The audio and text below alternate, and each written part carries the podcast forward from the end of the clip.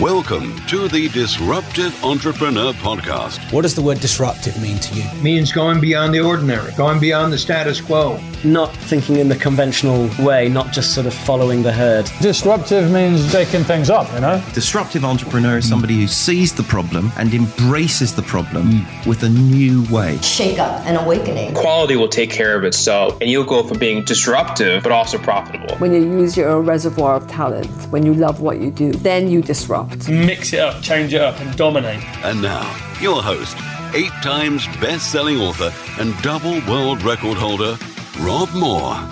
Hi, it's Rob Moore, and welcome to the Disruptive Entrepreneur Podcast. So here's another experimental episode. We give you the C Cs, the caffeine casts. Maybe this should be the E Es, the experimental episodes. So these are more conversational. These are with people I've got to know who've become friends. These are maybe slightly off concept to the standard interviews or standard disruptive entrepreneur episodes. Now, I'm getting a lot of good feedback that people like these experimental episodes, and I hope you enjoy this one too. So this Disruptive Entrepreneur Podcast is with an ex-England footballer who's also become a good friend over the last maybe year or two. He's a, a watch dealer. He sourced me a lot of my watches. And one of his friends, who's also become a good friend of mine, who's an art dealer. Uh, he's also a, a student on our property courses, on our podcast course. He's got his own podcast. The England footballer is just launching his podcast. So we got together in our studio. We discussed watches, art, podcasting, just all the things that we're doing together behind the scenes that you may not know about, where the industries are going, you know, areas that you can invest. We talked a lot about cars and investments for cars. So it's kind of like a more conversational and less sort of question, answer, question, answer. Certainly getting a lot more feedback that the conversational style, um, which maybe sometimes go on their own tangents, but are, are more natural, are preferred to the interrogation style Q and A, Q and A, Q and A. So I'd love your feedback. I hope you enjoy this experimental podcast with an ex-England footballer, also Man United footballer. And I think I show how balanced I am as a human being if I could be good friends with a Man U fan, uh, and also a very successful art dealer in London. So welcome to the episode. Testing one, two, one, two, one, two, three, four, five, six, seven, eight, nine, ten. One, two, three, four, five, six, seven, eight, nine, ten. You pro- I always think of you as Steve. Do you prefer Steve or Stephen? Don't really matter. Yeah. No? No. Right. No, I'm, I'm good. What does your mum call you? Uh, arsehole. um, uh, do you know what? I don't even know. Steve. I don't even... I don't what does even... your missus call you when she's turned on? If she... Because we call her... Well, call, don't call you that. It's normally when she's pissed off, she goes, Stephen. Yeah. Yeah. Yeah. Hi, it's Rob Moore here, and welcome to the Disruptive Entrepreneur Podcast and simultaneous live stream. Uh, so this is a bit of an experimental episode. Uh, I'm with two really great guys who have become really good friends over the last, what, sort of year or two. Steve's launched a, a great podcast, um, and Kieran, you'll probably recognise Kieran, um, ex-England footballer, uh, and now um, podcaster, watch... connoisseur, hustler. What, what? Hustler. Better say hustler than a connoisseur. Yeah. So what we thought we'd do today is um, just have a chat about watches, about cars, about podcasts, about things that we're kind of, we're all interested in, um, and just see how it goes. Yeah, um, Steve, do you want to tell everyone a bit about your podcast as well? Yeah, so um, it's called the Steven Sulley Study. My name is Steven Sulley. This is almost like a part two for me with Kieran because I've got a, an episode dropping tomorrow. I think it's number twenty-six or twenty-seven or something like that. We filmed at the Curtain Club and um, have a wellness company called Mimbo. So in the extension of that is my podcast, and it's talking everything from uh, business to training, nutrition, and Kieran just fit the bill. Of course, Rob does as well. But uh, initially, I wanted to speak to Kieran about his Rob fits the bill, but Kieran's a bigger name. That's what you really want to say. Well, I just say you could probably kick balls better than you. Yeah, you definitely can. Yeah. Um, so yeah, it's nice. It's just going to blend into mm. uh, a bit of a nice transition. Mm. Why did you want to get into podcasts? Because you actually did our podcast training, didn't you, to start your podcast? Yeah. Do you know what? Like, um, I was getting mentored by Progressive Property, by a couple of your your, your guys. Uh, shout out to Steve Mitchell and also Jamie Medill, I think mm-hmm. you pronounce it. Really good guys. And then I just come across um, your money book, and then I went on to the three-dayer, I think it was, or two-dayer. The money event. Yes, it. Yeah, yeah.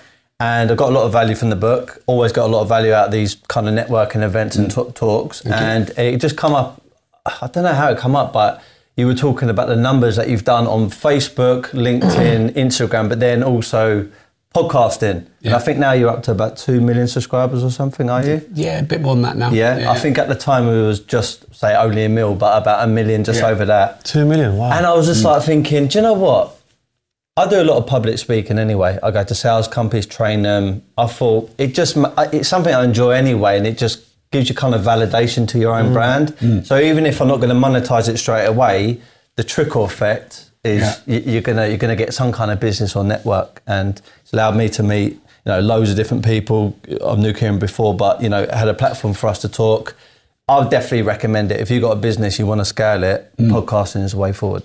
And you're thinking about launching one, aren't you, Kieran? Yeah, tomorrow I'm doing a podcast with my, my friends. It's called Band of Brothers. Uh, I don't know when it's going to launch, though. Well, we're doing a pilot tomorrow.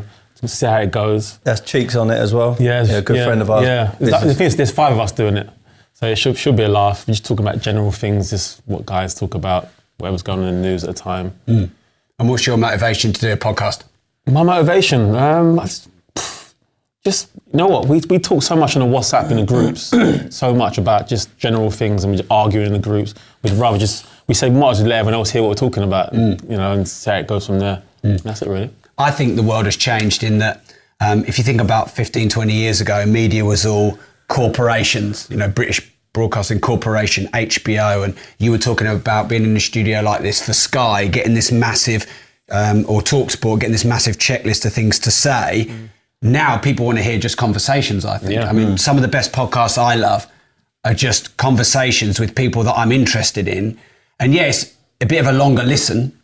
Um, and sometimes you have to filter through some of the bits you're interested in or not. We're going to probably talk about watches and cars and things mm. like that, which hopefully people are interested in. Um, but I think it's good because it's a more honest medium yeah. where you get to talk to people where, where their guards are down. Yeah. And also I think people like the fact that they can have a conversation without being edited or... Yeah.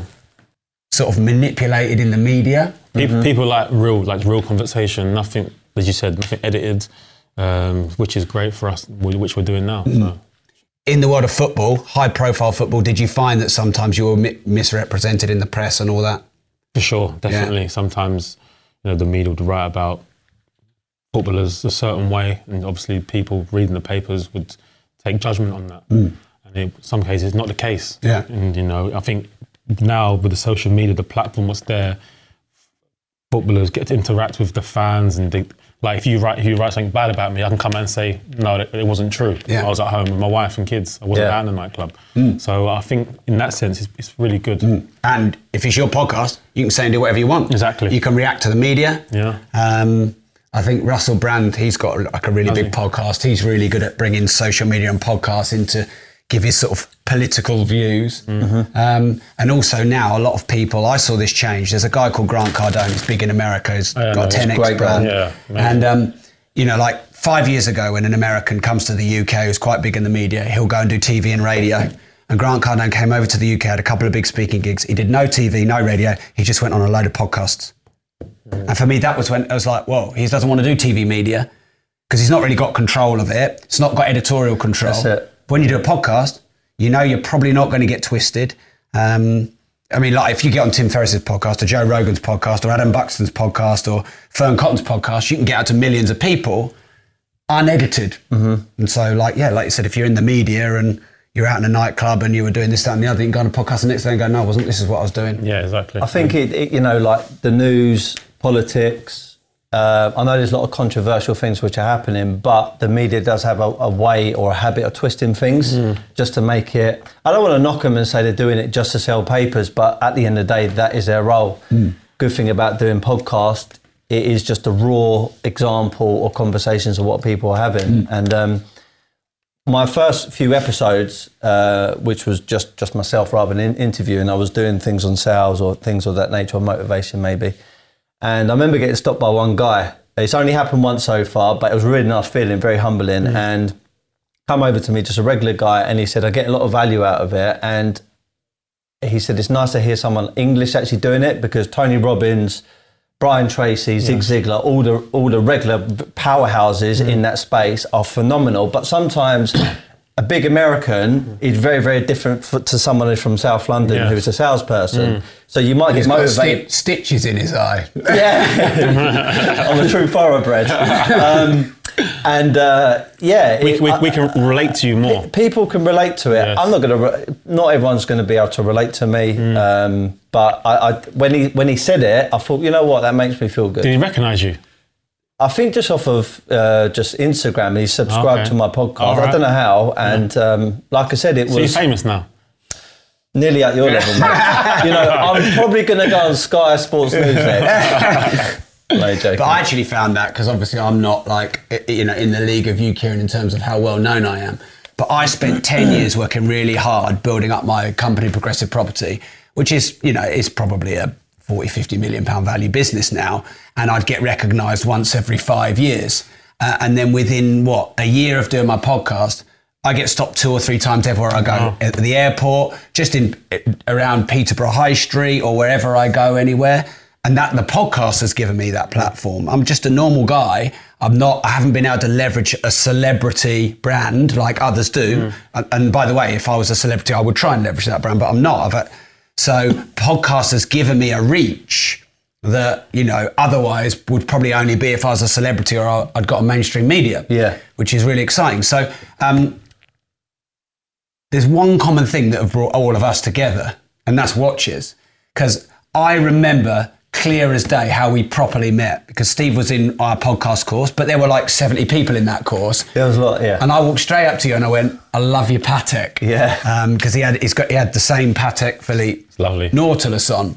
fifty-nine ninety. Yeah. And um that so for me the a great thing about um having what an interest in watches is it it brings together mm. people who are, you know, if you've got a Patek Philippe on Patek Patek there's a certain amount of things that you have to know, yeah, and probably level of business and type of things you have to have experienced in your life to be able to afford a fifty or a forty-five thousand pound watch.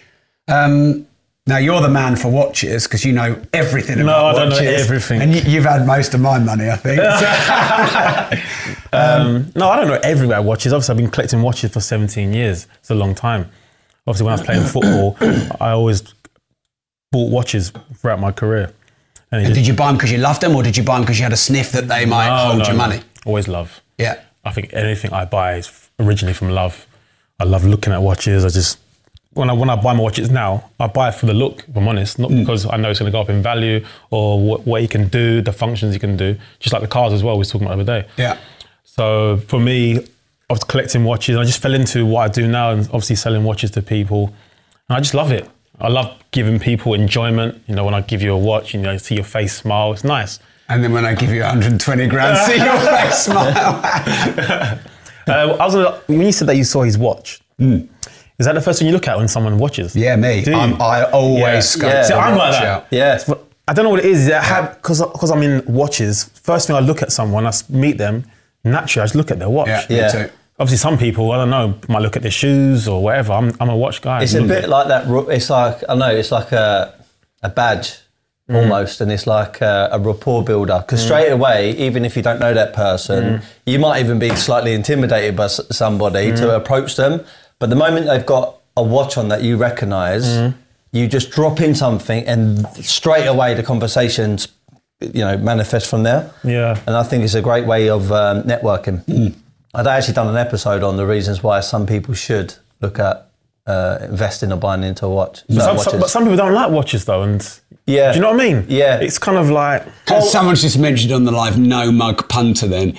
I am probably the biggest mug punter ever. I'm the easiest person to sell a watch to. What, do you know what I mean? Easy. There? Yeah, but it's a little sorry, bit like... Sorry. It's a little bit like um, art. Mm. So there's there's... There's people that would say, oh, I'm not really into art. Mm. And I would always suggest that they need to get educated on the artist, the yeah. art itself, before they make a, a, a real uh, uh, real comment about it. Yes. Because I think it all comes from the education. Once mm. you get educated on, certainly Patek Philippe, mm. I remember my business partner for my birthday got me a, a trip to Geneva. Mm. and we went to their factory. flagship store. We oh. went to their factory. Mm. I didn't realise they only make about fifty-eight thousand watches a year. Now, if you compare that to Rolex... More I than think a million. Like, More I than think, a million. I think yeah. it was thirty million. Yeah, I think millions. It was. thirty million. Yeah. Yeah. And they also said that Uh, this is still the only family-run business as far as watches are concerned. Well, looking to sell it now, apparently. A P, really? A P are family. Uh, yeah. Oh, really? Yeah, okay. yeah, yeah. Yeah, A P, yeah. Mm. Well, I, I sat next down to Pierre, someone, one of one of okay. the one of the top guys, yes. and they they say the unique thing about them opposed to Rolex mm. is Rolex will take probably days to make a decision on which way the business should go and yes. the type of watches they should bring out because there's a board. Mm. But with Patek, they will literally make a decision within about an hour mm. between three of them. Smaller business, smaller company, can be more flexible. Business, yeah. yeah. And it was just nice to feel like you're actually buying into something more than yeah. something telling the time. You're buying into something intricate, heritage, history, mm. and something which I feel is still quite like, I don't know, intimate, you know, yes. their business. Mm. The brand's an amazing brand. So good. It's probably one of my favourite brands. What, Patek? Yeah, for sure. That or R M. Yeah. I know you're R M. Yeah, you? I love Richard Mille. Yeah. yeah. I have to say uh, A P and Patek. Yeah. I think Patek for me edges it, but A P. Well, both really. Patek, like Patek and A P are both still family run. Mm. Um, I think it's like the... I didn't know that about yeah, A P. Yeah, yeah. yeah, they, yeah and that's that, good. Um, because... I, You know, it's L M V H, they bought loads of watch brands, mm. haven't they? And yes. then they just, you know, you can't blame them because mm. they're a business, but then they turn them into a mass-produced, mm. mass-volume watch and kind of lose that. Um, you know, I think a watch is a statement, mm. and this is a statement of who you are with the watch that you wear, just because everything is, your clothes are, your car are. And if you don't like a nice watch and you don't want to wear expensive clothes, that's still a statement. Mm. You know, when I used to be into Rage Against the Machine, and wear t- t-shirts with "fuck you" on the front. Mm. That was a statement. Yeah. So we're all making a statement, and some people think, "Ah, oh, you know, fancy watches, you know, a hundred grand or whatever for a watch. That's just ridiculous." But we're all making a statement of who we are, hoping that other people that are like us will notice us for who we are. Mm. Why'd you wear a rock t-shirt? So you hopefully you can meet people who are into rock. Mm. So as soon as I saw that watch on your wrist, I just felt like I knew you already. And and it's funny, yeah, everything right, in right. that moment of looking at that watch, everything I thought you might be as a person, you are as a person. We built up a good friendship, and it was actually you that introduced me to Kieran. It's just from a watch. It's just this just how, from a watch. Yeah, and you don't even have to say anything. Now, if that had been a Tag Heuer, I would not have blinked. And there's nothing wrong with a Tag Heuer. Yeah. Um, you know, but uh, yeah. And something for me that's really important in watches uh, is... I don't want to lose my money. Mm-hmm. Yeah. So, like, I know some people can say, oh, you, these guys talking about watches, one hundred grand watches, you know, it's a, a heinous waste of money. And, you know, like, I wouldn't buy a watch for one hundred grand and then, you know, have it worth fifty grand in three years. Mm-hmm. For me, that's just dumb. Yes. Um, but as you get more into things like watches and art and cars and stuff like that, you can have free watches. So we've had a free introduction to each other thanks to watches. Um, that's a free watch for you. In fact, that's probably made you twenty grand. Mm. That's a free watch to you. This is a free watch to me because it goes up in value. Mm. So just a little bit of education in art or cars or watches. You could buy a Rolex Daytona. It's a free watch. It could be your first watch. Mm-hmm. Um, I like doing it with my hi-fi equipment, my free hi-fi equipment. Now, you might have to pay more capital mm. to get the right brand, but it, it, it's free use of it. You, mm-hmm. you had a Speciale, didn't you? You, got, you basically had that free. Yeah, basically I bought it. For X amount and sold it for a little bit more. It was a free car. Mm. As you said, you know, even especially oh, watches. So nice that car though. I know. But your S V's better. Yeah, it is better. Um, but the reason why I sold the Speciale because I wasn't driving it. I yeah. like I like to do my, when I buy these things, I like to use them. Yeah. My watches, my yeah. cars. Mm. I know some people like sitting there looking pretty, but I like to actually get into them and drive it. So the reason why I sold the Speciale because I wasn't driving it, it's got rid of it. Mm. But as you said, yeah. But you made on it. But I made on it. Cause, yeah, because you bought a car with limited run yes. at the right pu- point, at the right price. Yes, for sure. And mm. just, as I said, just saying watches, just buying the correct watches, knowing that it's going to go up. Mm.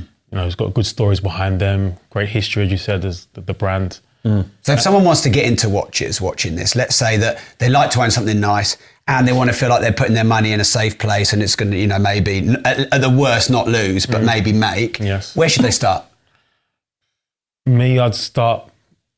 Lower end, probably Rolex. No, as you said, you know, you, you got the Kermits, you got the Daytonas. Yeah, these are solid watches. They, they will, I cannot see how they'd ever go down. No, no, I can't see it going no. down. Especially Daytonas don't go down. I mean, if, you, if you track back on Daytona price, it's crazy, isn't yeah. it? I know that they discontinued. The, the, the older ones are discontinued now, but the newer ones, they're like they're nine grand retail. They're going for like seventeen thousand. I've got the one before the yeah. uh, ceramic bezel, got yes. white face. Yeah, in yeah, actual yeah. fact, my business partner bought me mm. bought me it, and I bought bought him the same watch mm. a couple of years before. Mm. I think we paid like five grand. Yeah, and look at that. And now you know, five grand. grand those days grand. are gone. They're yeah. Gone. I, I remember ridiculous. my first Daytona I paid five and a half mm. for. Just a standard black face yeah. one, that's probably fifteen now. Yeah, you're right. Yeah. It's amazing. We look at uh, the Paul Newmans, I know they're obviously a little bit more, well they are very oh, rare, but the ones from like nineteen fifties or whatever, they're yeah. silly. Well, are they what, did, what did Paul Newman's Paul Newman sell for? seventeen million. seventeen million quid for for a one-off Paul Newman. It, Paul it, Newman it wasn't even in good condition. It was battered. Yeah, but people like that. They like the originality of it. Definitely. I, I, I like that because even though people like buying new watches, I get that unworn watches, but especially vintage, people want history, history behind it. Mm.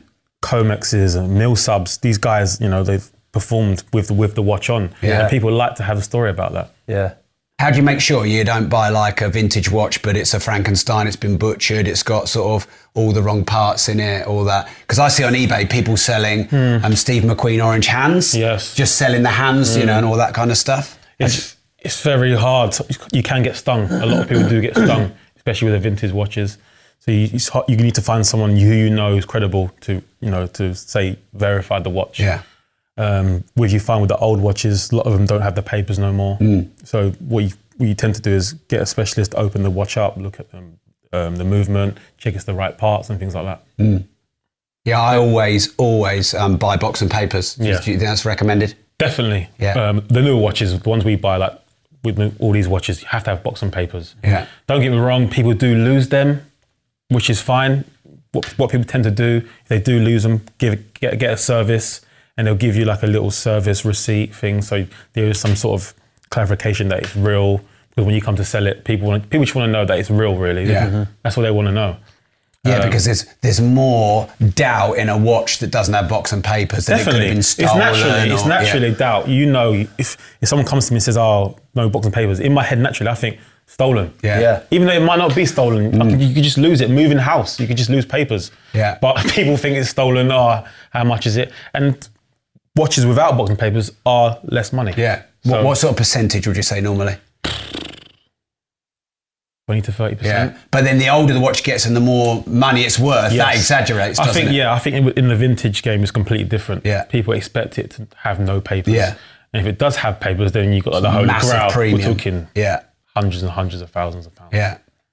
You know, like, I think a, a lot of people ask me about investing money, and obviously I'm into property.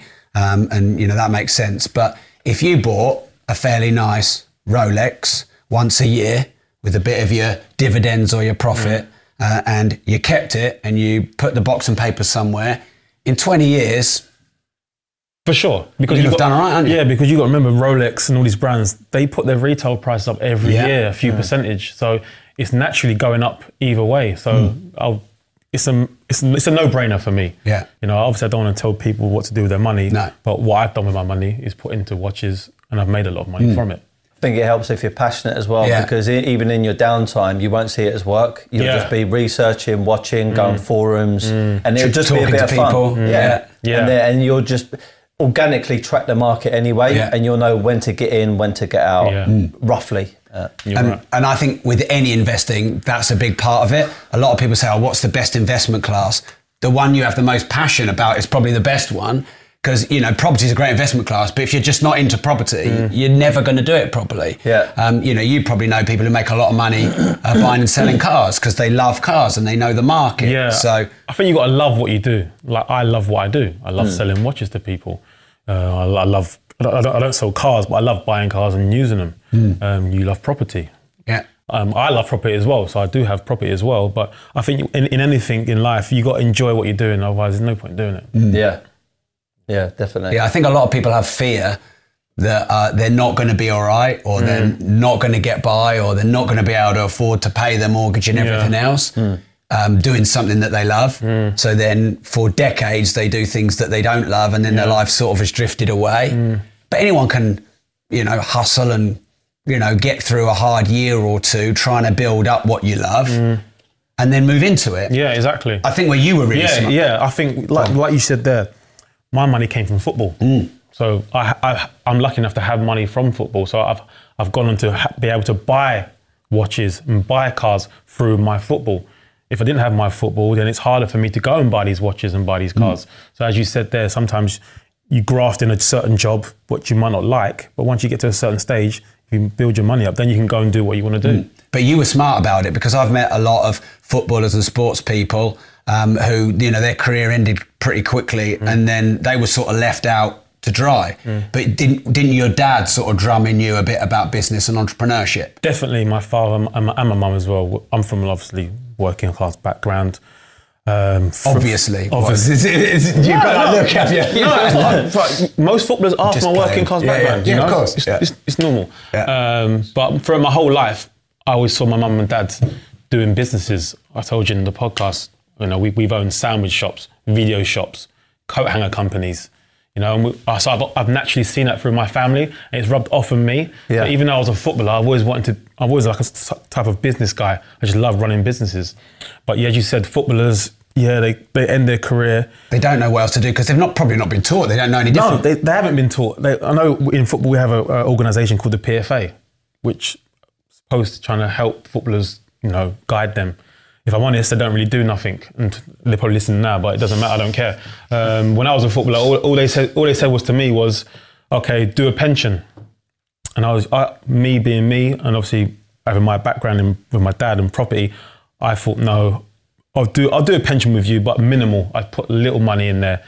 All my pension was property, buy property. My dad said to me, the first contract I ever got, professional contract, buy a flat. I bought a flat. The next contract I got, buy a house. I bought a house. The next contract I got, buy another house, bought another house. That's the way I was brought up, and mm. that's the way my dad embedded in me. But so, also, some footballers and not even footballers, people, they don't have that guidance. No, yeah. You know, they don't know I, what they don't know. Exactly. And I, I was lucky in that, friend. I had my dad telling me in my ear, got to buy this, got to buy this. So some of the footballers now, where they might be in a single parent household, and you know, if I, for example, their mum, they get so much money, and the parents, they, they so much money towards them, they don't really want to tell their kids anything because yeah. you, know, you know what I mean? Yeah, definitely. Yeah, so in that sense, I understand why it's, it's hard for some parents, in, especially in football, to tell their their child something because they're making so much money. They don't want to upset their child. But I think you have to tell your child what's best for them. Mm. I, I think a big issue is here. Is once you start making a decent amount of money, mm. you don't need to worry so much about your future. Mm. Um, it's like Warren Buffett says, be greedy when others are fearful and fearful when others are greedy. The best time to plan for your future is when it's going well, yes. instead of wait until it doesn't go so mm. well. Because, you know, you might be, you know, one injury or one sort of bad contract or one management change. Definitely. And your career's gone off a cliff. I'm going back to my dad again. He always said that to me, you know, treat your contract as your last contract. Yeah. So when I got a big contract, he said, this might be your last payday. So you have to plan ahead. Mm. And I, so basically I was planning ahead since I was eighteen years old. Mm. Cause I never knew, as you said, you can get injured straight away. When, you know, it happens to so many guys yeah. out of the game. And next thing you know, you haven't got no income coming in. So you have to plan ahead and, you know, treat everything like it's your last money. Mm. Cause you actually, um, you were able to retire from football on your own terms, weren't you? Because you probably could have played more seasons. Definitely. We, what spoke, age, what we age? spoke about this, didn't we? Did just just the other week. Yeah. yeah. I mean, you only gave up, what, two years ago? Yeah, two years ago. Now, I'm thirty-four now. I asked him the question. I said... Well, okay, you... wait, wait, wait. I'm not officially retired. Yeah, this yeah. is it. Don't, this don't is put it. it out there. Don't put it out there. I said, if you really wanted to make a return, do you reckon you could get into the Premiership, another Premiership team? If I was fit, of yeah. course I can. That's, that's, that's What that's, a great feeling, though, knowing not, that you could turn it on. That's That's not a problem. Worst case, Championship. But the worst case, no, because you you, you, have, yeah. that, you have that natural ability. You know? yeah. it's, it's always there. Yeah, it's, it's a matter wicked. of because I'm so young still. It's a matter of just getting fit and losing losing the weight. It's not nothing to do with football, you know. So, mm. what a great feeling. Yeah. It's, it's, it's, why, why are you smirking? What, no, what's in no, your head? No, I'm just, and you've got something really happening. No, I'm, I'm, just going, I'm going back to what you said about. You're goading him into this, aren't you? yeah. No, no, I'm not trying to get back. Even though I do get people say to me, oh, "Why don't you come play in India or around the world for like six months and things like that?" Don't get me wrong, it'd be a great experience to go in India, but my family's here, my wife, my two kids, you know, I've got, got two young children, and you know, I don't want to leave them. And you, as you said, retiring early on my own terms. Yeah. Um, some people, some footballers can't retire. Mm. They have to play till they're forty years yeah, old. And because kill their body. Yeah, because yeah. they haven't looked hard. But don't get me wrong, some footballers want to play because they will love football still. And yeah. they just want to keep playing and playing. So mm. it's, it's, it's two different stories. There's, uh, there's a lot of boxers, because I follow boxing a, yeah. bit, a little bit more. And I remember watching a documentary on George Foreman, and there was like two two sides to him. There was the first career he had, mm. become champion, yes. obviously fought Muhammad Ali. And then he, I think he turned into like some kind of like pastor or a priest Did or he? something like that. Okay. Uh, turned to gods, yeah. focused on that for a while, then also a farmer, I think. And wow. then he got back into... Multiple uh, streams of income. Yeah. What an amazing story. yeah. But I think there was, I don't know if it said it on the documentary, but I heard he was starting to run out of money and he, he came back. And there's so many boxers, thankfully... Muhammad Ali came back, Thankfully didn't he? it worked, yeah. worked out for him, mm, but yeah. there are so many boxers and... Think about it. I mean, they're getting punched in the face. You're yeah. losing brain cells mm. and you're getting slower as time goes on. Yeah, of course. And so many of them make all this money, all this fame, come out of it, and then they have to go back in for the money. Mm, but yeah. then sometimes that could be life-threatening because they can literally get brain damage because yeah. they're just not the fighter they used to be. Yeah. yeah. Look at Ricky Hatton. Yeah. Great example. Mm. You know, uh, I think two-time world champion, mm. different different weights, fought Manny Pacquiao, Mayweather. Floyd Mayweather mm. obviously got knocked out on yeah. both times, but then retired, tried to come back and got beaten in his first fight with mm. the infamous body blow, which mm. was he was known for, yeah, the hit, yeah. hit Manhattan. Yeah. Um, so yeah, I think during your career at any level, whether you're a business, sports person, mm. you've got to get yourself educated. Mm. And that's why I, I write my books. Mm. Yeah, yeah. And as I said in our podcast that we've done together, um, I'm not knocking the school system. I do think it needs to be updated and adjusted. That's my personal take on it. But I remember being at school thinking, once you get to sixteen or whatever, then you're done and education's over. Mm. And my mindset was, well, I don't need to go back to school. Why would I do that? I've mm. left school many years ago. Mm. Well, actually, there should be someone there saying, do you know what? The school might be done, but there are other things you need to put yourself into, mm. such as property, business, mm. branding, mm. social media, mm. business in general, you know, wellness, you yes. know, that's why we set up Mimboso, because we want to give people a platform where they can talk about well-being in different parts of their life. Yes. You know. Is it easy setting an app up? I want to know, I want to ask you that question. I spoke to him earlier about it. I, I, want, I might want to do an app for myself. Uh, Is it easy or hard? So you got like the white... Late, like yeah. I'm not an expert yeah, in this. Yeah. So I've got Sam, who is yeah. the uh, C E O. Is, sorry, is, I put, is, I put is, in the yeah. spotlight. Sorry. So my understanding is you already got pre-made almost app, like a white label yes. one, which you can add your bits to it, or you just build one from scratch. Yeah. Now, of course, building one from scratch is a lot more expensive. Is it a lot of money? Yeah, a lot. Yeah, okay. yeah. Just when I say a lot, tech, mate, so what's, the best, what's, what's the best route I go then? Do, do I... It depends how intricate and how in depth you want the app to be. It all, all, all really okay. depends. All right. I mean, I guess something like Uber, which mm. was like in its own niche, mm. needed to build one from scratch. Oh, they yeah. they, just, they had to put billions into yeah, that. Yeah, yeah, yeah, they have. Yeah. I, don't, I don't think I need that type of thing. I think there's a there's a pl- platform called Crunchbase or TechCrunch or something, which shows you the timeline of different tech companies, how okay. much money they've had invested, venture capital, angel investment, mm-hmm. et cetera. So you can see if you if you're looking at a certain app that you want to develop, yes. you could go on there and kind of understand how much money it's probably going to take you and how long, mm. if you want that kind of platform, if that makes sense. Yeah, I understand. Uh, if you want something basic, then you might be able to get one off the shelf and white label it. Yeah. Like hearing you talk about apps just makes me really want to bang home the fact that I think it's better and easier time than ever to be like your own boss, Definitely. run your own business, be an entrepreneur. Mm. You know, not that... How many footballers ten, twenty years ago quit football early and now I'm going to, you know, have a watch business or I'm going to st- have my own startup tech company or whatever. Mm. But you can start your own podcast now pretty much for free. You can have your own YouTube channel pretty much for free. You can have your own Facebook page. You can get access to millions of people pretty quickly. Mm. You can have an app designed where you can reach, you know, some wealthy high net worths or whatever. And for pretty much low cost, I mean, I guess you just started doing your watch stuff from home, did you, when you started it? Yeah, just at home in my house. Um, as you said, it's my clients all word of mouth. Um, you know, so you don't really do any marketing? There's no marketing whatsoever. I'm, I'm going to go into that now, mm. but I haven't, I haven't, but you haven't any, needed it. I haven't needed it, and I haven't done any marketing. Obviously, just started my new website, broadwatches dot co dot U K. I'm going to plug that. Like you can plug in yours. Yeah, but, go. Um, yeah, for sure. Um, I haven't done no marketing, nothing, and I, and I, I need to start doing that to get myself out there. Um, obviously, when you're selling watches and, you, and you're in the watch game, you're very wary who you deal with mm. because of the obviously the high worth of each watch. You know, it takes one get robbed by someone and it sets you back for ages. Obviously, we have insurance and things, but it's still, you know, it's a kick in the teeth. Yeah. Cool. Should we talk about cars? Yeah. Talk about yeah, cars. Just for what's, fun. What's your favourite car of all time? My favourite car of all time is probably the two fifty G T O. Yeah, great. I know, I think most people like the... Actually, is it the two fifty or the two eighty, the square-looking one? two fifty you like, no? Yeah. I think it's two fifty. Yeah, pro yeah. The, um, what's that? Was that in the sixties, seventies? Mm. I'm not going to quote me because some people listen to that. You don't know what he's talking about. No, it's the two eighty G T O. Okay. It's the two eighty G T O. The two fifty G T O is the mega expensive curvy one. Yeah. The two eighty G T O is that slightly squarer looking one. I think it's got the flip up blinkers. Lights at the front. Yeah. yeah. So that's, I mean, to be honest. How much um, they now? So they come in black as well a lot. Yeah, they're a few million now. Yeah. Um, I'd have to put Testarossa right up there as my favourite. It's not the most expensive Ferrari in the world. And obviously, I, I, I bought one. It's iconic. Yeah, I mean, mine just sits in my garage and I've driven it about uh, three yards yeah. since I've owned it. You know, I my, don't care. My, I just my, like looking at one it. One of my friends has got a white one. Has he? Yeah, um, like Miami Vice. Miami Vice, yeah. I was going to say that. Yeah. yeah, I think he might have sold it actually now, but he, he had it. It was lovely. It's a great looking car, the Testarossa. From white to red? Well, white's more rare. White's more rare, is it? Of course it is. Yeah. Red Testarossa, yeah, it's more it's more red than white. Yeah, but red for you know. I know, but we're talking about Rosso red. red. I know, I know, but listen. So do you, Ferrari is red, we know yeah, that. Yeah. But, but sometimes them special cars True. having a special colour, you know. So do the whites it. go at a premium?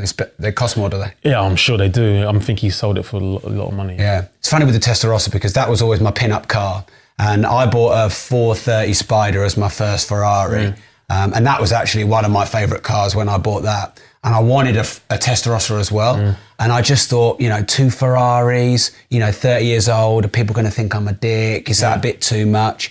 And Testarossas at the time for a really nice clean one were thirty, thirty-five grand wow. when I was thinking about that. thirty-five. And then they went up and what, two years ago, they were one seventy, one eighty. Yes. Mm. And I paid one, I think I paid one ten for mine. Uh, a nineteen eighty-seven, fifteen thousand miles, clean as you'll find. Good to drive? Um, nice to drive? Complete dog. It's like yeah, a tractor. They're all, they're all like dogs, the steering mate. is like... Uh, they're all you dogs. You have to do like twenty-eight point turns. Yeah. Yeah, the handbrake just like busts, you know? It's, like, it's the biggest dog ever to drive. Because mm. I think you have this vision of a Ferrari, like mm. it's going to drive like a brand new car. Yeah. It's a nineteen eighty-seven car. Yes, exactly. Um, so yeah, you, you know, like I never really go over a sort of sixty in it and it just... You know, it clatters and bangs. It stinks of petrol inside. I like, love that. Like. It, well, yeah, but, but the nice, thing is, yeah. like, you get out to go to a meeting and you Raw. stink of petrol. so, um, but yeah, so two eighty G T Os. Actually, to be honest, um, what's the, the the supercar? There's the. What's um, your favourite modern car? Oh, the Aventador. Definitely. Yeah. yeah. You you like Aventador, didn't you? S V, S Aventador. Yeah, or the S Aventador S. I mean, yeah. I don't own one yeah. yet, but... Uh, F forty, the F forty, yeah, that F forty. Was what I meant. I love, you car. love the F forty, yeah, don't F forty you? I love F fifty, that. I love yeah. both of them. F fifty I love yeah. as well, yeah. both, both very, very good cars. Mm. The F forty is the pop-up. Pop yeah, yeah, like yeah, one, yeah, yeah. I think yeah, Aventador, Aventador was like, it went to another level. We took Lamborghini to another level. Mm. Obviously, we had the Murcielago, which is a great car, and I have that car, but I think... Aventador just made it, just looked more futuristic. Mm. It was an amazing car. I mean, you look at them now, they're just still amazing cars to look at. Yeah, yeah. And also the fact that Audi are involved in the production of them, because like, we had a um, four fifty-eight Spider, Spider, Mark and yeah. I shared it. Um, and we always resisted Lamborghini because Mark was like, it'll drive like a pack of shit. Mm. You know, it'll just be all sort of grunt and no finesse and all yeah. this. But Audi have really, you know, like, it's it's a tight car. Yeah, yeah, yeah. And um, the four-wheel drive. Yeah. I think it's I, like I've only ever owned one Ferrari mm. four fifty-eight. I mm. think it was a great car, but I was never in love with it no. at all. I oh. think I think the the rear wheel drive is great if you live in a hot country, yes. but we live in fucking the U K. Yeah. Sorry, can I swear? No, I it's a bit late now. um, and, yeah. sorry, sorry, kids. Um, sorry, kids. I'm just passionate about this point. And, all right, mate. Um, yeah. I just hated it when it used to kick out, like yeah. where where. You know, it was a little bit slippery, a little bit wet. Mm. Good thing about the... Well, I put my four fifty-eight through News International building. I remember. Um, with, um, uh, like, the... the um, obviously, people are going to say, yeah, whatever, Rob, you were driving too mm. fast. I wasn't going over the speed limit.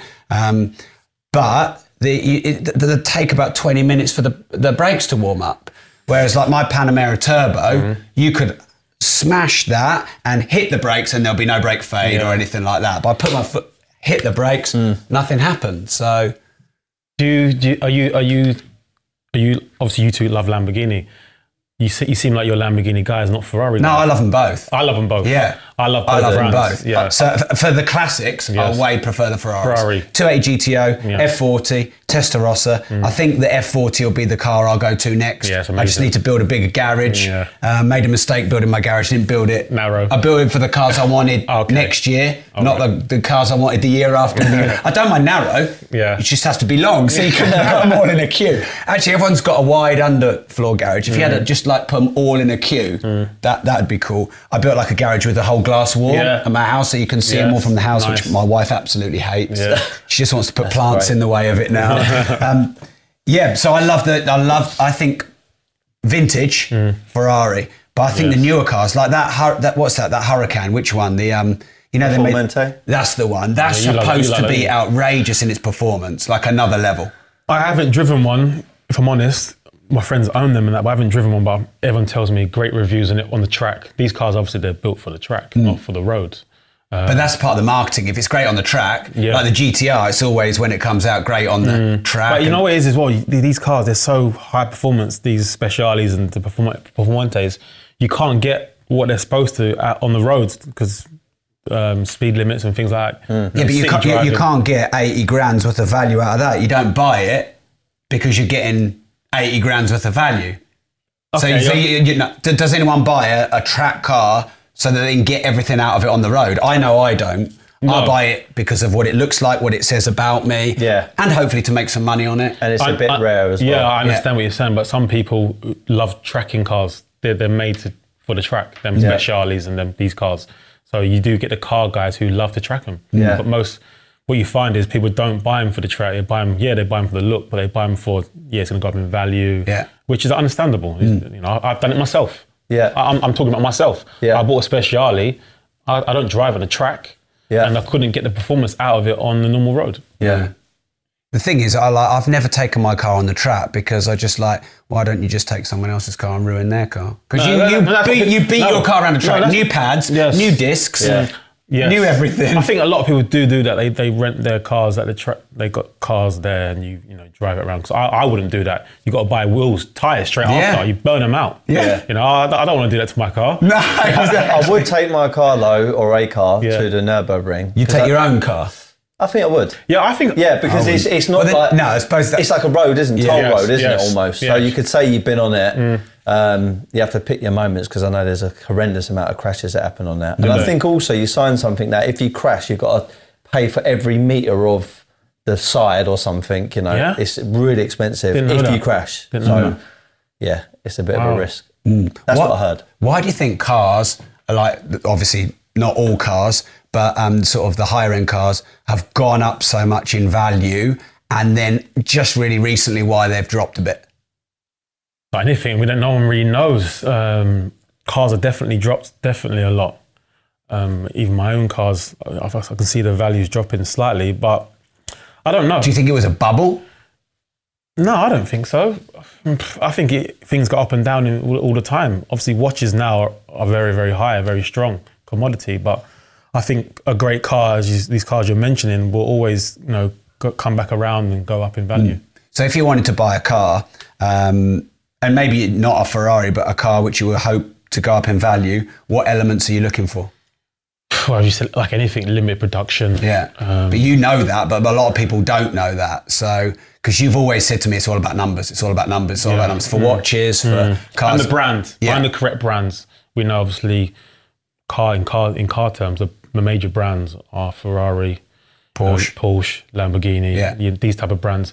Um, Mercedes, some Mercedes, vintage Mercedes yeah. are great, but as we, I've the bought gold I, wings and that. Yeah, but I've bought Mercedes like just the normal ones, the modern ones, mate. As soon as you try to, it's just you lose so much. Yeah, six percent, seven percent, just lose.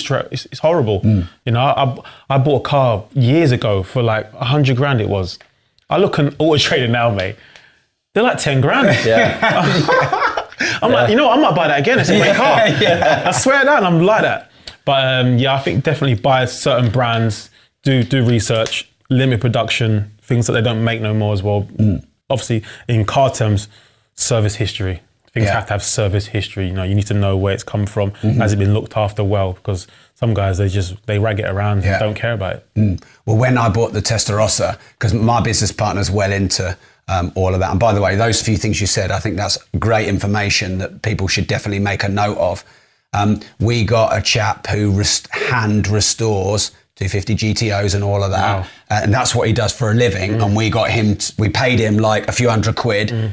on the cars we were looking at yeah. to go and do a check yeah. around them. Mm. And you know, like normally when you send someone like that, you just expect like a massive report of all the things that are wrong with it. Mm. And we found this Ferrari, which like I said, paid about one hundred ten grand. And then he, th he said it was one of the cleanest he's ever, ever seen. See, things like that, paying someone like with so much experience, a few hundred quid, experience, same, yeah, it's exactly. priceless. Yeah. It's worth investing in that, so mm. which is which is great. And what about art? You're obviously big into art. Mm. Um, I'm into art, but you know, you deal in it, and it's yeah. your business.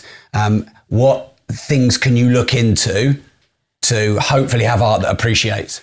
Well, you know what? Like um, I always say, I'm very very honest about this fact that uh, with Woodbury House, our uh, private art agency, we're based in London. Um, kind of got into it by kind of chance, um, always in business, but we were approached by kind of a mentor at the time, even though we didn't brand him that, um, and a art expert dealer. He said, uh, he approached me and my business partner and offered us some works to, to promote and sell, which we did, and we sold out within about six weeks, and the business was born from there. So the point I'm trying to make is I wouldn't regard myself as an expert, but just like yourself, when you mentioned about watches, you mm. stick to Rolex, Patek Philippe, R M, mm. and A P. A P. Mm. And then you get to know those areas really well. Mm. It's like property. You can, you're not always going to become a property expert, but if you know H M Os really well, mm. service accommodation, know your local area, know the yeah. streets, know the yields. Exactly. Yeah. You start to pick up a lot more information in a specific uh, strategy within that whole market. So with us, I was always told that if you're going to... As far as investment's concerned, because I know some people buy art for decoration of their office, their mm-hmm. home, or just to collect because it's going to complement what they've already got. Um, ask yourself three questions. Is the artist backed by a recognised museum? Is the artist backed by a recognised art agency or gallery? And is the artist backed by a recognised, uh, what was the third one now? Gallery, museum, agency, or a family or an art dealer? Someone who's like known for... back in uh, blue chip or investment grade yeah. art artists? And if the answer is yes to all three, you've probably got a winner. Yeah. If it's two or one, the probability gets diluted. Yes. And mm. that's how you kind of look at it. Obviously you've got modern art, pop art, and the mm. biggest movement today, which we deal in, mm. is the contemporary street art movement. And the main person that we deal with at the moment is Richard Hambleton. I, yeah. I, I love his stuff. He passed away, did he? Is it? So roughly about fourteen, fifteen months ago, he yes. passed away. He was dubbed by the New York Times as the godfather of street art. He was affiliated with Jean-Michel Basquiat and Keith Haring. And basically, some of these names would mean absolutely nothing to people. But when I say the name Banksy, mm. everyone knows who Banksy is. Mm. He got his inspiration from these three main guys yeah. in the seventies and eighties. Yeah. And I'll just give you a quick story. Basically, Jean-Michel Basquiat, he died of drug-related symptoms. He used to go out with Madonna. Mm. So that gives you kind of an understanding what sort of level he was at. He was a household name, a celebrity, celebrity in his mm. own right. Keith Haring died of uh, AIDS, I believe, around about thirty-two, thirty-three years wow. of age. So both young guys. But if you look at Sotheby's, Christie's and Phillips today, some Haring's work, you can find them going between twenty, thirty million dollars, sometimes a bit more. But Jean-Michel Basquiat, one of his pieces in twenty seventeen, went for, I think, in Christie's in New York. Yeah, I need to, I need to just do my homework a little bit more. Crazy but money. It went for one hundred ten point five million dollars. one hundred ten point five million dollars. That's one piece of art. Wow. Hambleton was the last surviving member up until just over a year ago. So all the uh, hallmarks suggest, the evidence suggests it's only going to go in one direction. Yes. And s since his past, Sotheby's have done an auction, blew all estimates, uh, one of the pieces, and yeah, we're just seeing a lot, mm. a lot of people approach so us. Would you say it's good to get by his artwork right now? It's still kind of early, still, isn't it? Yeah, I think like when you, if you look at, they always say history re repeats itself. Mm. Recessions, they're always going to come, mm. like them or not. Just accept they're coming, yes. and you need to deal with it. And with with art history, like with certain key influences in their in like their genres, um, over like a two or three year period after they passed away, the market moved, Yeah. But the ex- exponential growth, where it goes to a completely another planet, happens mm. within a probably about a five-year period. Yeah. I would, I reckon that Hambleton's going to have like some million, two million, three million pound auction results in the next coming years. I don't see why not, though. I can't guarantee it, but people that I know who work for the estate or the copyright mm. or know the family or also know art history and they're mm. very close with Christie's and people like that, as in the auction houses, they're all suggesting it's going to go that way. I've seen a, I've seen a D V D, the one we I saw. The Shadow Man. Yeah, Shadow Man. That's amazing. I'll, I'd recommend anyone to watch that. Can you oh, watch it on YouTube? or, or? Yeah. It's yeah. a, it's really, or you can contact our yeah. company, Woodbury House. and, no. But I, I, I enjoyed it. Um, I really, you know, you got to see how his life was.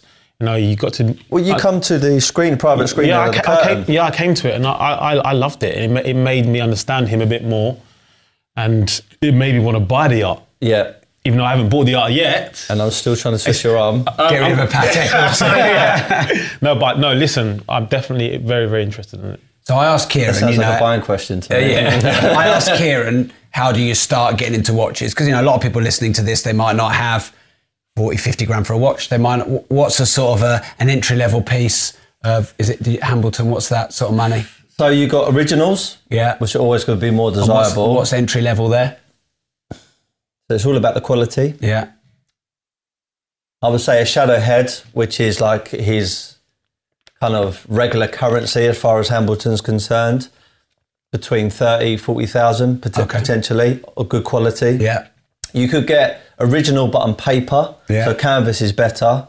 But then when you go to, to paper, it's still going to be investment grade, but you have to understand the thoroughbred collectors will want the canvases. Mm-hmm. Yeah. The regular investors or people that are kind of kind of in art will certainly buy the papers. And then you also got the limited editions. Now, yeah. I used to kind of like when I first didn't really understand art, I used to knock editions thinking, well, they're just prints, they're just copies. Mm. When in actual fact, if you look at Jean-Michel Basquiat, Keith Haring, even Andy Warhol, Banksy, any of these top names, even Coors, uh, mm. Jeff Koons, yes. Damien Hirst, they're, they're copies or limited editions. They're going for hundreds of thousands. Amazing. I remember seeing Sotheby's um, had a one of, was it fifty or twenty-five of Jean-Michel Basquiat? I can't remember the title of it. It might even been untitled. Okay. It went for like three hundred forty thousand dollars, three hundred fifty thousand dollars wow. mm. for, for lit- essentially a copy. Because naturally people think, oh, the copies and they're not... They're not going to make money. Yeah. It's all about supply and demand, though, isn't yeah. it? It is. It, it, you know, in the end, a hundred edition of a very popular artist mm. is not a lot of pieces. No, yeah. Not in the world. Yeah. And what we find, what we find with our client database is you get uh, someone who buys a Hambleton. I sold one for, I won't say completely actually, but you know, mm. over half a million, mm. and it was a masterpiece. And Uh, I know the, the client, really nice guy, didn't want to keep it in his house because who wants to keep, even if you've got a ten million pounds house with all the security, mm. you're always going to be worried about your kid bumping into it. If mm. you have a party, someone throws wine over it. Mm. You know, just anything can happen. It can get robbed. So they keep it in storage, but then what they do for almost bragging rights, they buy the limited edition as well, have it up on the wall and wow. say, yeah, I own the limited edition, which is still tens of thousands, but the real one I've got in bond. Oh, I love and that. It's, and it's kind of like you've got best of both worlds. Yeah, that's, mm. that's a good idea. Very good it's idea. It's def- definitely worth mm. doing. So we, mm. we are finding more and more and more people yeah. are doing that. Mm. Um, it's funny you say about uh, the, the limited editions, because um, one thing I never got about A P in the early days, when I was more into Rolex, I just used to think, they've got this Royal Oak, and they just bring out like eighty edition, editions of the same watch. You know, like it's just the the Schumacher, the Montoya, LeBron, LeBron, Ar- Bar- a- the Arnie watches, yeah. yeah, the Barrichellos. Yeah. It's just like I almost felt like it's a bit like us, they're taking the piss out of the customers a bit. It's the same freaking watch over and over and over, but it's supply and demand. Mm. If you've got this design. Gerald Genta design, very famous design. You make one piece, fifty of them. Mm.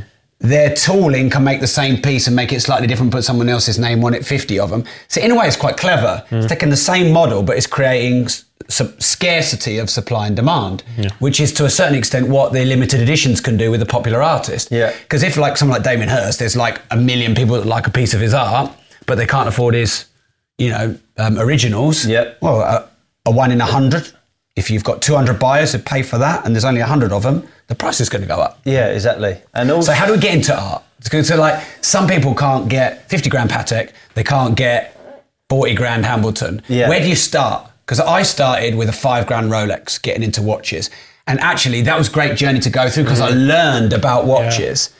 Yeah. Um, you know, I'm into art, but you know, I don't know. I'd, if I had a choice between fifty grand piece of art and a fifty grand watch, I'm going to yeah. buy a watch every time. Well, it's kind of like the same kind of question with with cars, watches, and loads of other things. Maybe not so much with property, but definitely with art. I always ask a client if they're going to get into it the first time, what is your motivation for buying it? Is it because it's going to decorate your home? Is it because it's going to decorate or complement your your already existing portfolio? Or are you looking to make money from it?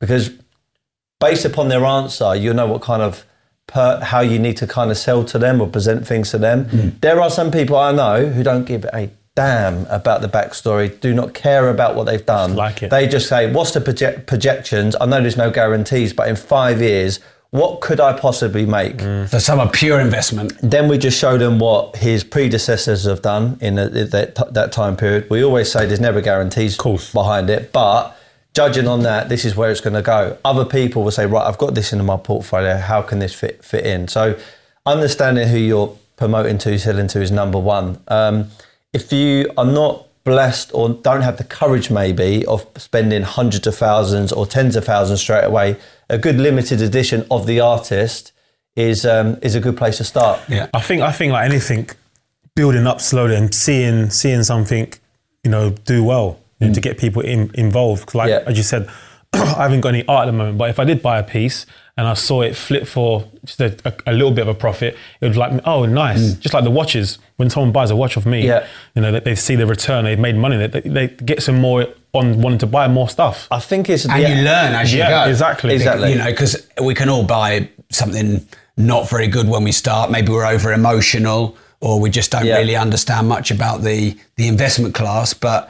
You know, because the best way to learn is doing it. Definitely. I mean, I'm all up for Experience. reading, studying, getting mentors, and, I, and I'm all in on that. But at the end of the day, you really learn about watch prices when you bought one for ten and you sold it for seven and that hurts. Yes. Or you bought one for five and you've made five on it and, mm. and you love it and then and then you learn. Definitely. Yeah. I just think as well, it depends on your appetite for risk. So like, I remember even at being here at some of the networking events, I remember speaking to one guy, I don't know how it went for him actually, but I spoke to him a few times and he straight away jumped in the deep end, commercial conversion, converting all these things. Yeah. And I don't know if that's... H M O in the cathedral when he's still living with his mum. Yeah. yeah. I, well, I think this guy, you know, was already a success in his own right, but as far as profit is concerned, he just said, look, doing one or two little things doesn't doesn't...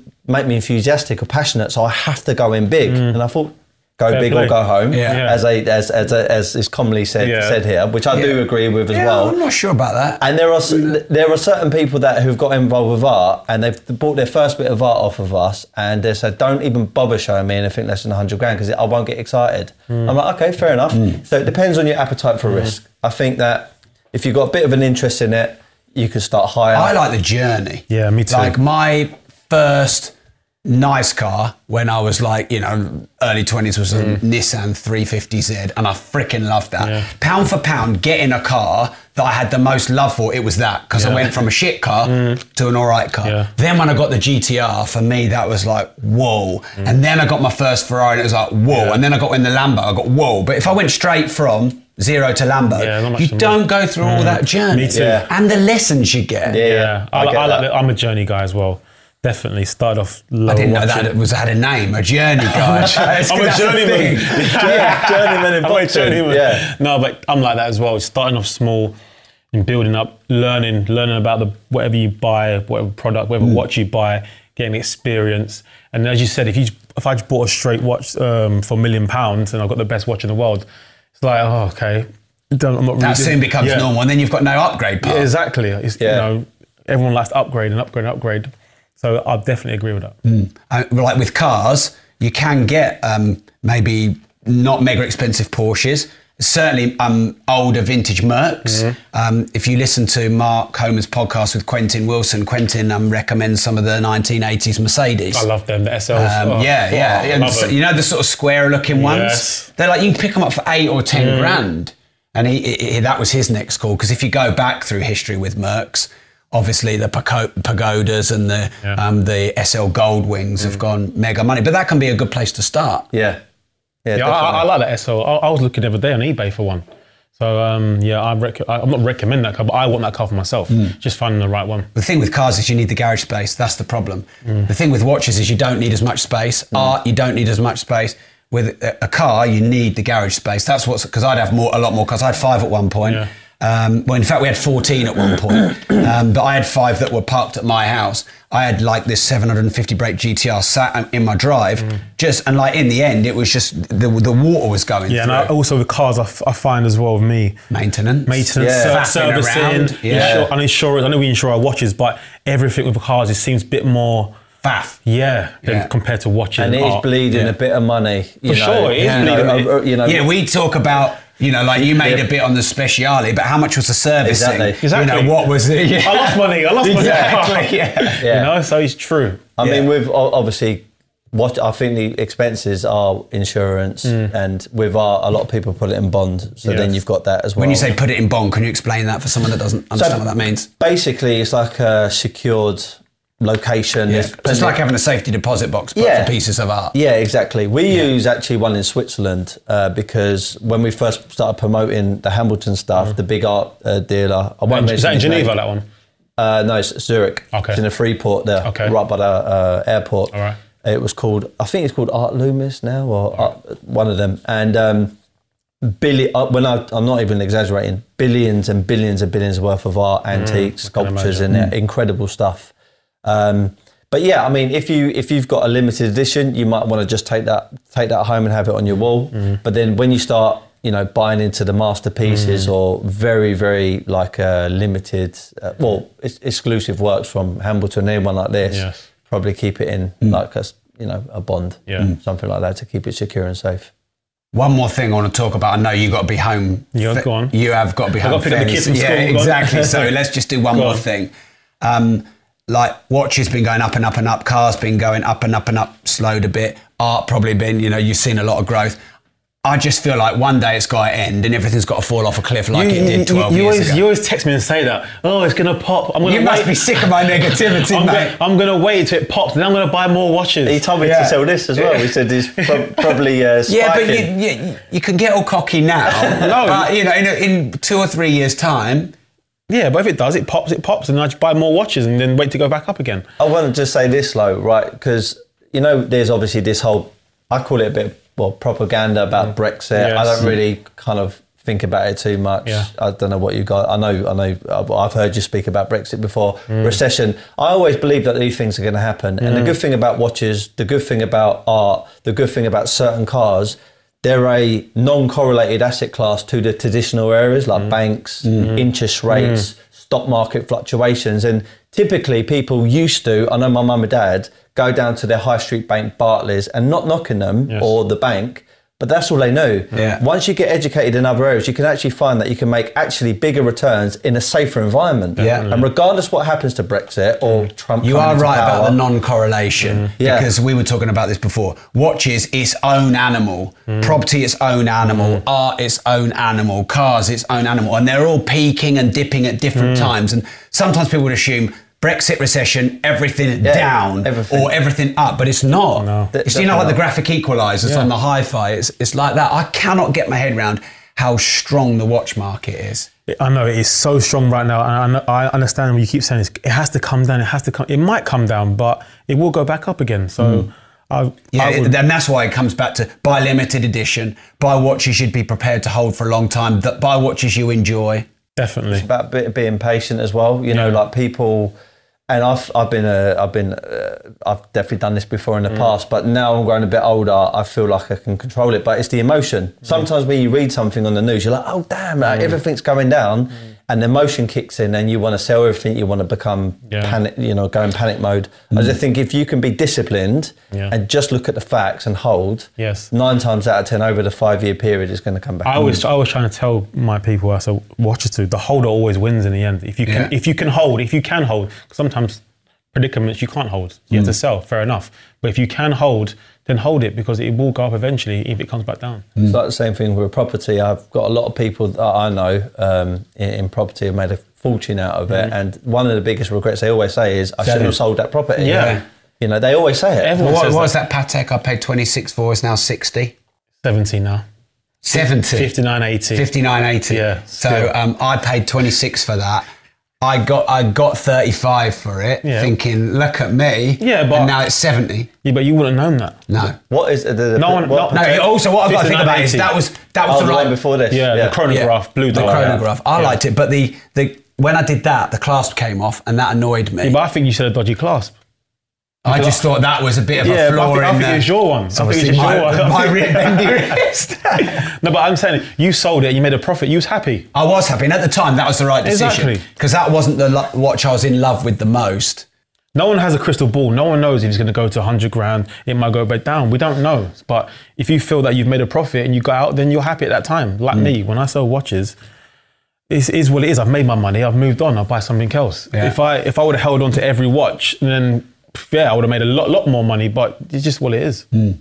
With art, is that sort of really cyclical as well with the sort of the economy, or is it again all about supply demand and an artist that's in sort of vogue? It goes back to is like as far as investment's concerned. I'm not talking about just art was going to decorate somewhere because mm. um, there is obviously a big marketplace for that. But investment, um, if you got a true blue chip artist, then yeah, the market can come back down. But I, I do honestly believe over time, five, ten, fifteen years, it's going to go back up. Because let's look at the end user, the con- the real consumer.